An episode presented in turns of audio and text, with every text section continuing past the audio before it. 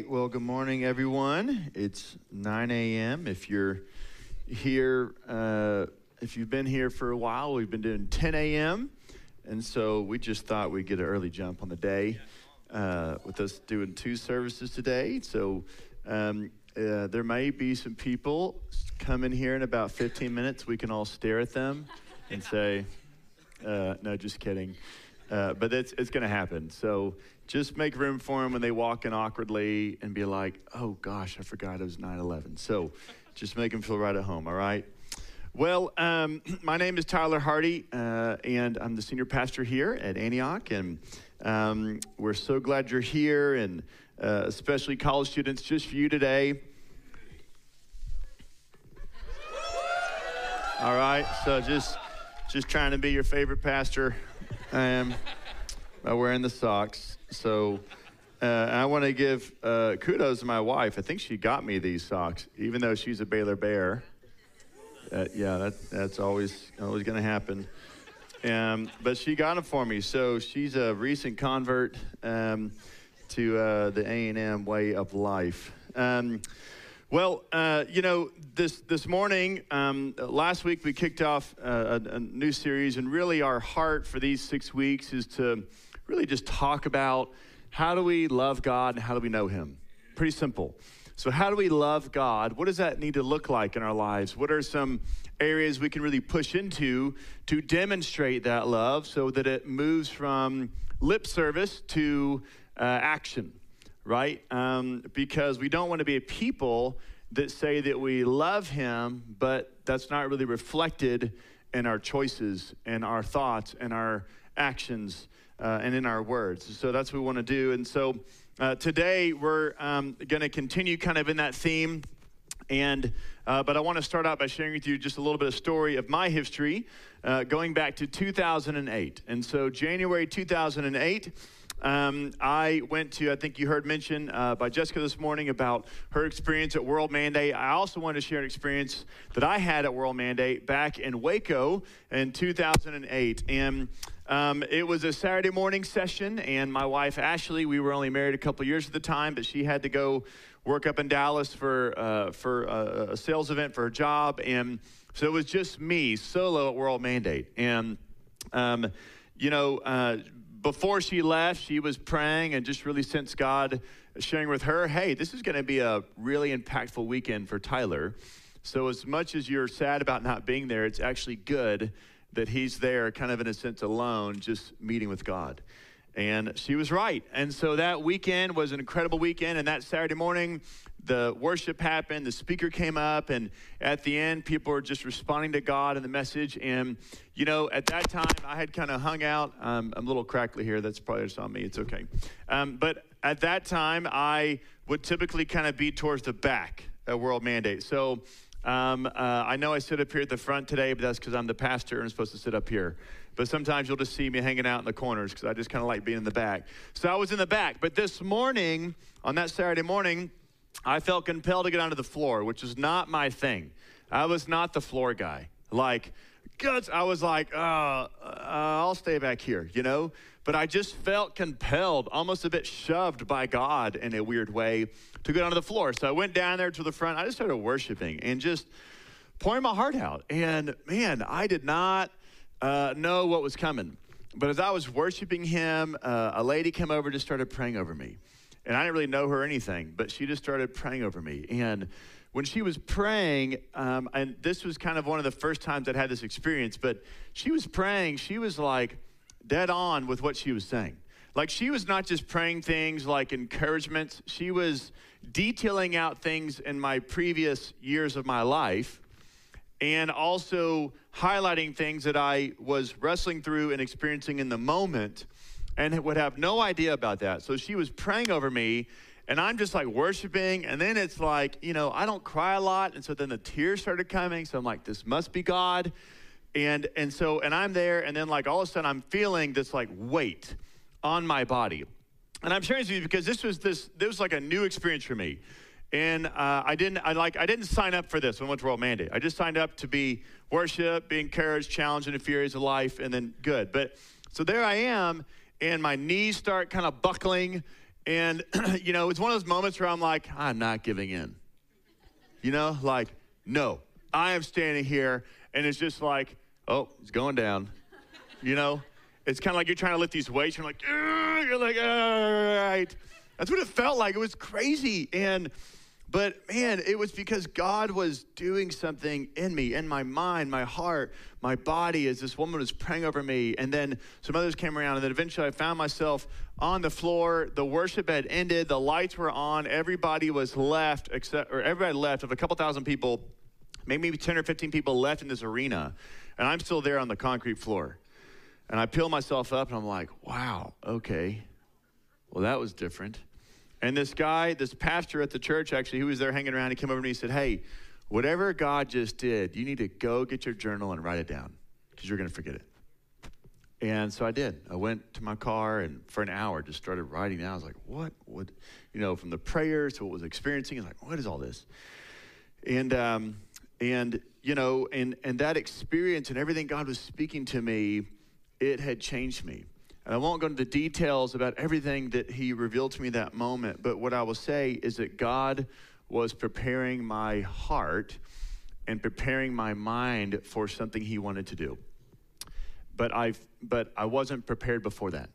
And so sometimes God, you had this powerful encounter experience, or you're reading the word and it's just like, it's just hitting you like a ton of bricks. You've never heard this before, or someone's sharing a message with you and you're just so convicted to the core, and it's like everything is just changing. It was one of those moments, but I knew that God was kind of clearing out stuff so he could speak freshly to me. And God oftentimes will do that. And so for me, that was an incredible encounter with God fourteen years ago.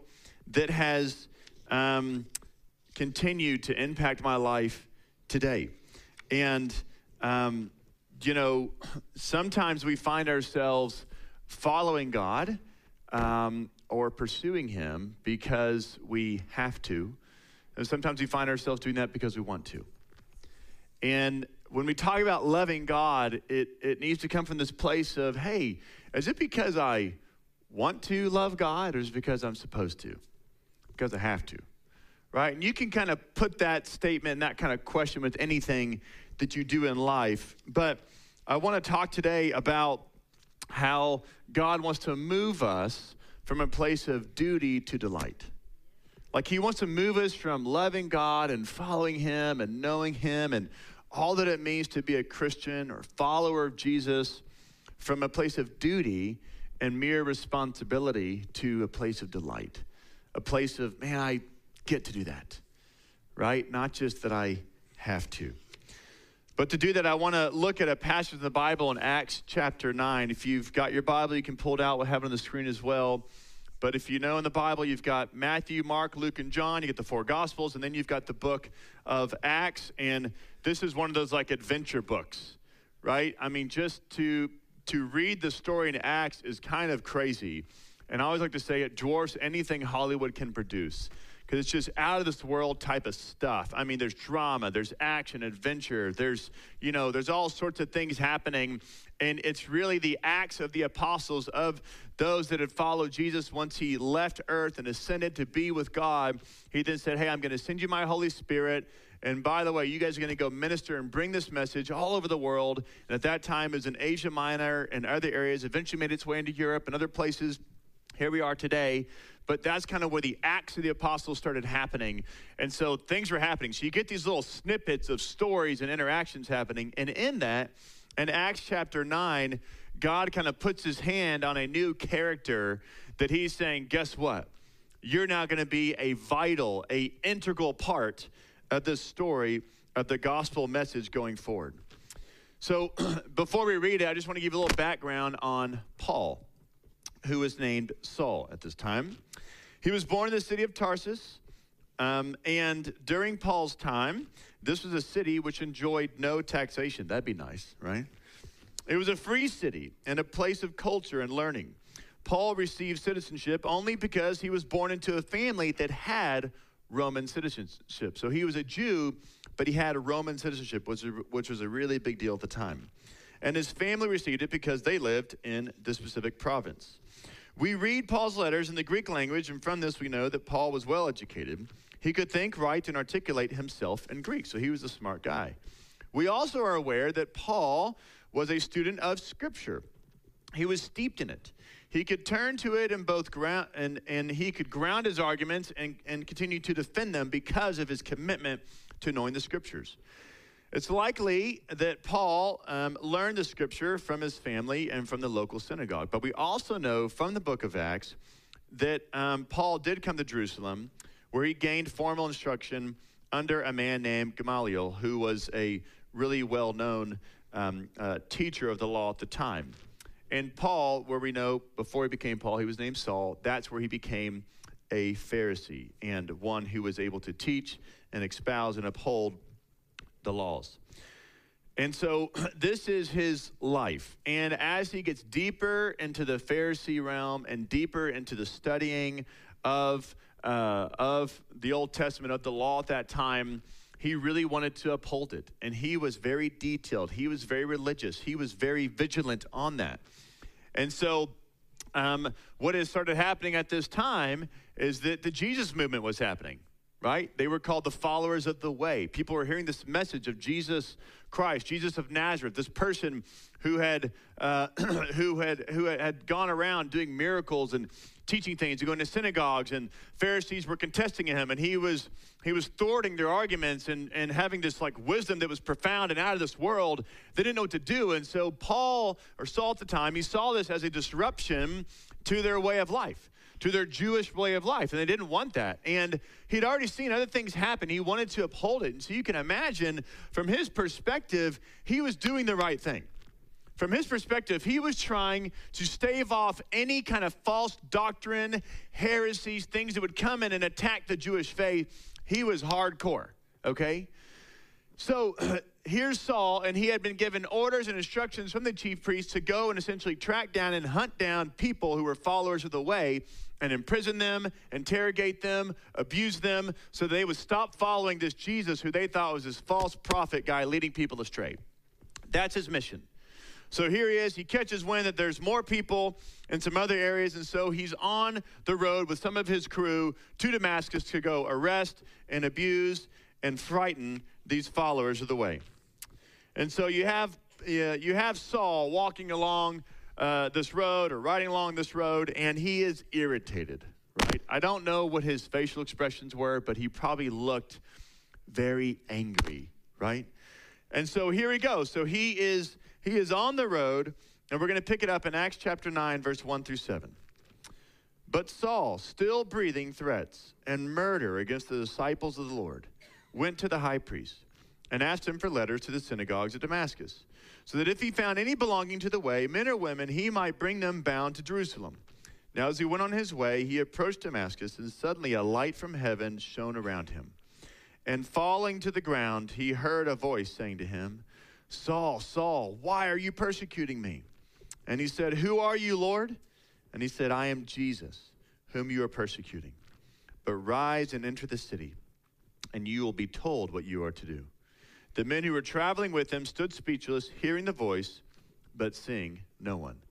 So that would freak me out probably, right? Where you're like, wait a second, where, where's that, where's that coming from? And it's Jesus showing up, and he says, Why are you persecuting me, right? I want you to, to not glaze over that. You've maybe heard that before, because what he is saying is, when you're persecuting me, it wasn't just, hey, um, you're persecuting those who, who are followers of me, um, or you, but you are persecuting myself. Because as we know later on, you read the scriptures, when he talks about the church or the people of God, Jesus Christ is the head and we are the body. So he's talking about, you're persecuting me, my people. That's what you're doing. And so he calls him out in this moment. And, um, you know, uh, he, th- this would be a, like, God encounter moment for him, right? He thinks he's doing the right thing, and all of a sudden he is met head on by Jesus, and he is uh, uh, uh, blinded in this moment, and God's doing a profound work in him. And, you know, I just want to pause and say, when I was sixteen years old, um, I uh, was not in a good place in my life. It wasn't terrible, um, but, man, I was uh, I would probably say semi-depressed or depressed. Um, I was pretty critical as a person, pretty judgmental. Um, I felt lonely. This is all going to my junior high school. And um, I didn't really have many friendships. My faith was kind of wavering. And I remember I had just start, I just, you know, began driving about a year prior and took my truck and went to go look at this, uh, to, to go to this little spot I knew about that kind of overlooked this lake in Austin. Just go be by myself. And I remember talking to God and just saying, I uh, don't like my life. I don't like what I'm doing. I don't like who I am. I don't know what to do. And in that moment, and again, I didn't have much context for like God speaking or like all that I knew was, hey, everything God wants to say is right here, and there's nothing he's gonna he's gonna reveal to you more than that. It's just it's just here. And um, and what I didn't realize is that, man, the Spirit of God wants to highlight things to us and show us things and reveal to us even scriptures, but also moments in our life. And so there I was saying, God, what do I do?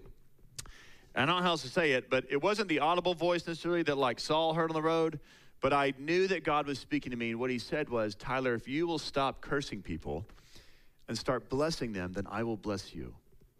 And this wasn't rocket science. It's like, y'all can say, well, yeah, no brainer. It's like sowing and reaping, you know? You're angry, it's like, you know, like what, whatever the golden rule is, right? Do unto others you would have them do to you.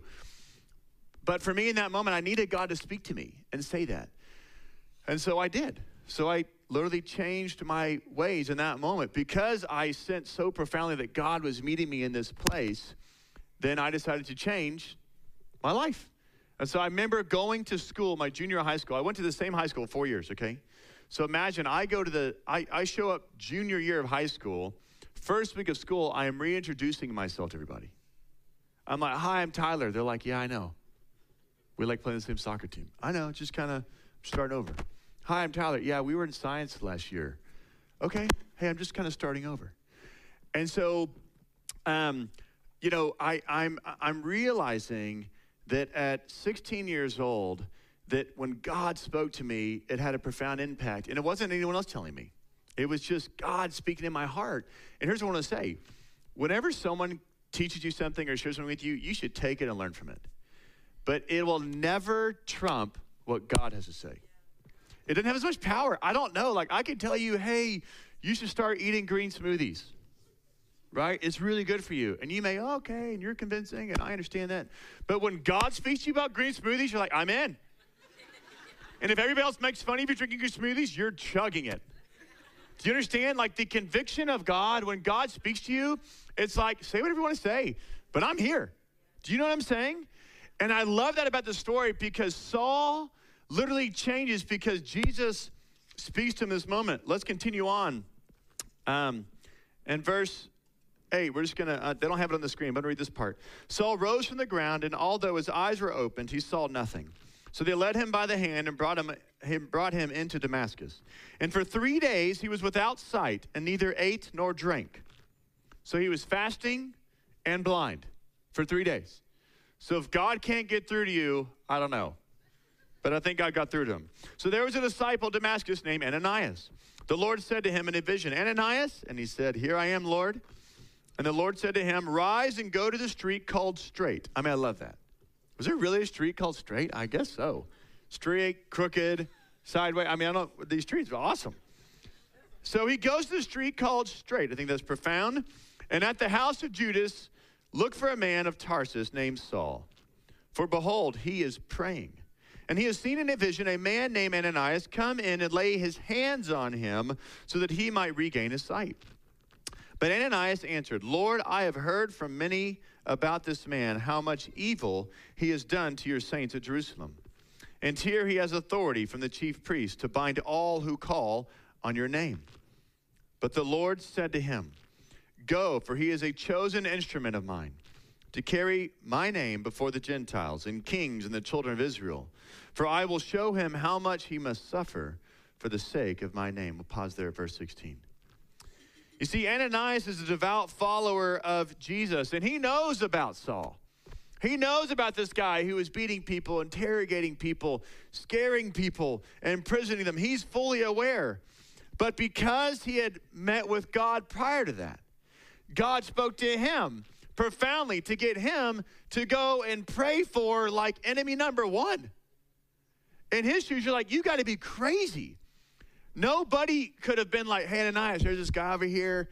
He's the guy that's persecuting everyone, and he's going to probably imprison us. It's probably a trap, but hey, can you go pray for him?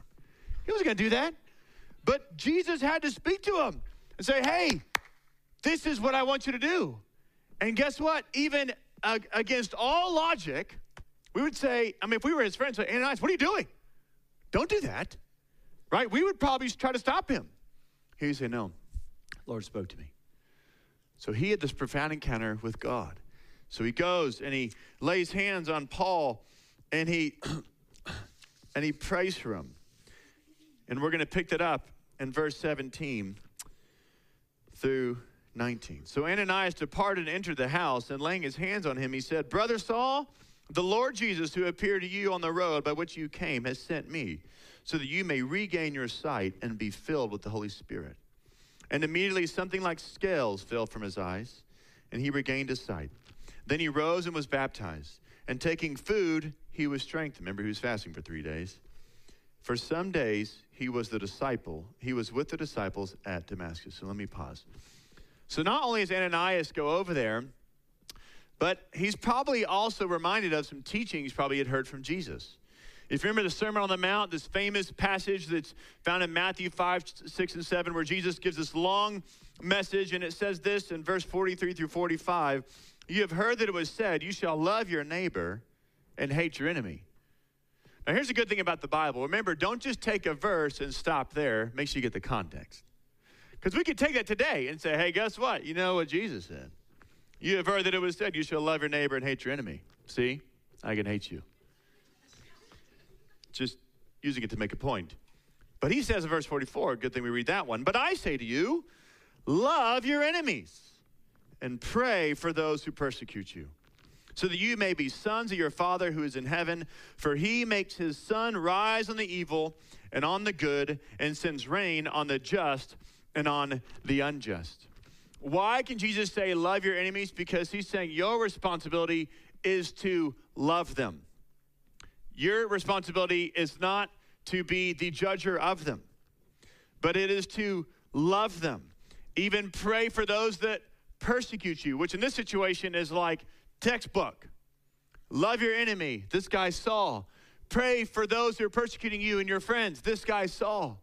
And so maybe Ananias knew this. Well, that's why it's important for us to know the scripture. So when we get in a sticky situation, we have something to fall back on besides just the moment, right? Like we have to have the word in us so that when things are hard, when we're faced with really challenging situations that maybe even don't make sense, we have the words of Jesus to go back on and say, hold on, wait a second. There is an answer for this. There is a perspective I need to have that I'm not having. God, what do you say about this? Oh, I remember. Yes. So here's Ananias, and he goes in and he prays for him. And he said, he sent me so that you may regain your sight and be filled with the Holy Spirit. So Saul is there. He's already had an encounter with Jesus. Ananias has spoken to him. They're now meeting up. He lays hands on him, and he regains his sight. I mean, so the miracle, just wow. And as he opens his eyes, it's not only that he regains his sight, but then he's filled with the Holy Spirit, which this would have been new to Saul. This before it became Paul. This would have been new to him, that the Spirit of God would come upon him. And because what the Spirit of God does, it turns it from religion to relationship.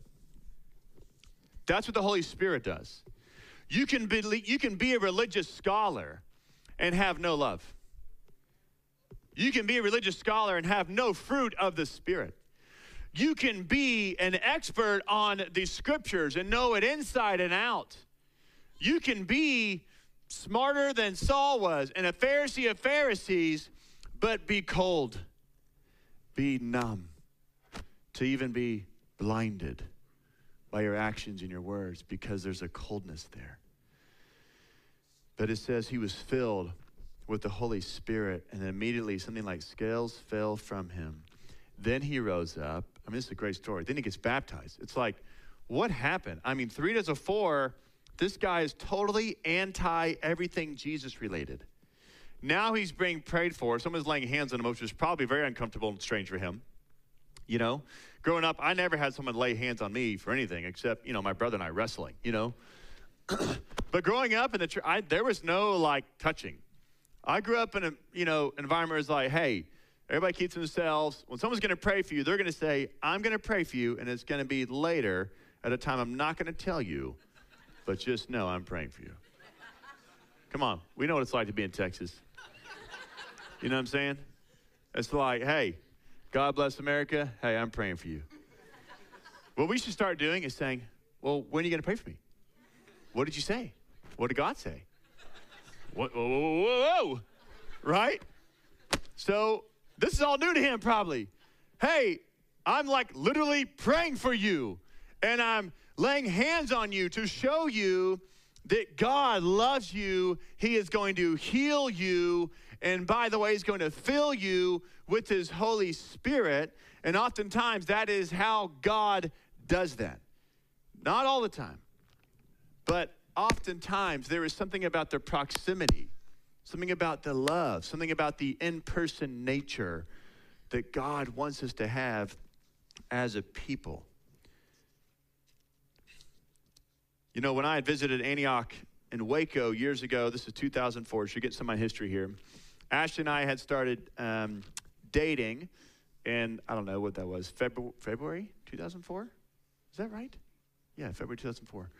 January, January, February, somewhere in there. Started dating, and I would go visit her up in Waco on the weekends. And so I went there maybe a month or two months into us dating. I went there on a Sunday morning. I'm just there kind of, you know, in the service, and it was kind of new to me. And this guy, because of me, this guy named Clark, he was a friend of Ashley's and in their in her life group, and he, like, started praying for me one morning. He, like, put his hand on me. You know, I, in church, like, if you if you get a hand on you, it's like, you're in trouble, you know? It's like, sir, I need you to sit down, you know, or leave, whatever. And so he puts a hand on me, like, he's like, hey, man, I'm just going to pray for you. Like, uh, okay. So he started praying for me. It wasn't long, but it was like, what? How did you, what? And he just prayed for me. Just some things were going on in my life right there. And he was like, hey, this is what God's doing. And it feels like you're drinking from a, you know, from like a drip faucet, but now God's going to put you in front of a fire hydrant. And so just be ready for that. And I was kind of like, whoa, I don't know if I want that, you know, kind of thing. I like the drip faucet, you know. Uh, it's easier, you know. But, man, he prayed for me, and then sure enough, that's kind of what started happening in my life. I mean, spiritually, it just comes like a, whoa, a whole new world. And so he was, like, prophetically praying over me. I didn't know. I didn't have language. I didn't know what that was. But it was powerful and impacted my life. But just someone else hearing God on my behalf praying for me. That's what we pray for one another, because we want what God is saying, but sometimes we can't hear it. Sometimes he's got to speak it through someone else to us. It's so powerful. So here we go in verse twenty. And immediately he proclaimed Jesus in the synagogue, saying, so this is Paul, right? So here we go. He's healed the blindness. He gets some food to eat. He's filled with the Holy Spirit. Then he's water baptized. So a lot going on for him, okay? And all of a sudden, it says he spent some days, I don't know how many days, some days, with the disciples of Damascus. So probably learning about how to follow Jesus and all these kind of things. So he was like literally being discipled by some people there. But then it says he immediately proclaimed Jesus in the synagogue, saying, he is the Son of God. And all who heard him were amazed and said, is not this the man who made havoc in Jerusalem of those who called upon his this name? And has he not come here for this purpose, to bring them bound before the chief priests? But Saul increased all the more in strength and confounded the Jews who lived in Damascus by proving that Jesus was the Christ. You see, an encounter with Jesus took him from religion to relationship. From, I would argue, from duty to delight. From a, my eyes have been opened. And I think, in many sense, metaphorically, Jesus blinding him was only showing him you've actually been blinded all along. And when you regain your sight, you're going to see for the first time, truly see. So when the scales came off, I believe in that moment, he all of a sudden saw that he, he couldn't see before. It was like the veil had been lifted. And so So much so that this guy now goes back in the synagogues, and now he's boldly preaching. And the other Pharisees are like, I thought he was on our team. You know what I'm saying? And he just did a, a, a switcheroo within a matter of days or weeks. And all of a sudden now he's boldly proclaiming Jesus Christ. And so how can that happen? How can all the bitterness and anger and viciousness in a man's life change in a matter of days or weeks? An encounter with God. I mean, that's the game changer. That's the trump card. That's the X factor. Whatever term you want to use, when you have an encounter with God, all of a sudden, all the books you're reading, it's like, man, it took me years reading through these things. Like, can change it. I'm just, it, it, that's just the way he works. God will work in different timings and processes. I'm not saying that every day that there's something that's just profound impact, but there are moments in our lives that are profound, that are significant, that are game changers. And we have to recognize that and say, okay, I'm not going back to that. I'm moving forward. And what we see in his life is when you have a profound encounter with Jesus, there is no going back. There's only going forward. And that's what I encourage you with, church, that there is a place for us to shift from duty to delight, from religion to relationship, that we would love God and know him as a father, someone who loves us, that cares about you, that wants what's best for you, because encountering God will make us do crazy things. I'm going to invite the band to come on up here as we wrap up our time in just a few minutes. Um, but, you know, in, encountering the Lord looks kind of different. So we talk about, hey, how do we grow in our love for God? How do we grow in our relationship with him? There has to be some effort on our end to pursue that relationship. God is pursuing us, right? He actually created you. So just from the get-go, he loves you enough to make you. Yes, he put you in your mommy's tummy and you came out and you've grown up and here you are, but he loves you enough to create you, to make you, to make you unique, to specifically identify everything about your genetics and everything else, whether you like it or not, he likes it. He created you, he loves you. But now we're on a journey of getting to know our Creator, getting to know him. And there's different ways we can cultivate that. And that's kind of what I want to end with today is there's, there's ways to cultivate our relationship with him to where it shifts from, um, from like duty to delight, to where it shifts from religious activity to relational connectivity. That's what we, what we want. You've heard us say it before, and you've probably heard it before, but you know, one of the best ways you can cultivate that relationship is just spending time with him. And that means getting a Bible and starting to read somewhere, going through the reading plan, reading through with some friends. Maybe it's a chapter day, maybe it's a few verses. But just saying, hey, I, I want to get to know him more. Because maybe I, maybe I missed some stuff about his heart. And why do we read this? There's lots of reasons, but one of them is so you get to know his character. You, you, you get to know him. You get to know his heart and how he views things and how we're supposed to then align our lives with that. So spending time with him, but not just in the word, but in worship. There's ways just to express your heart and your emotions and your and, and to God that maybe needs to be done through song, right? That maybe needs to be done through through through dancing.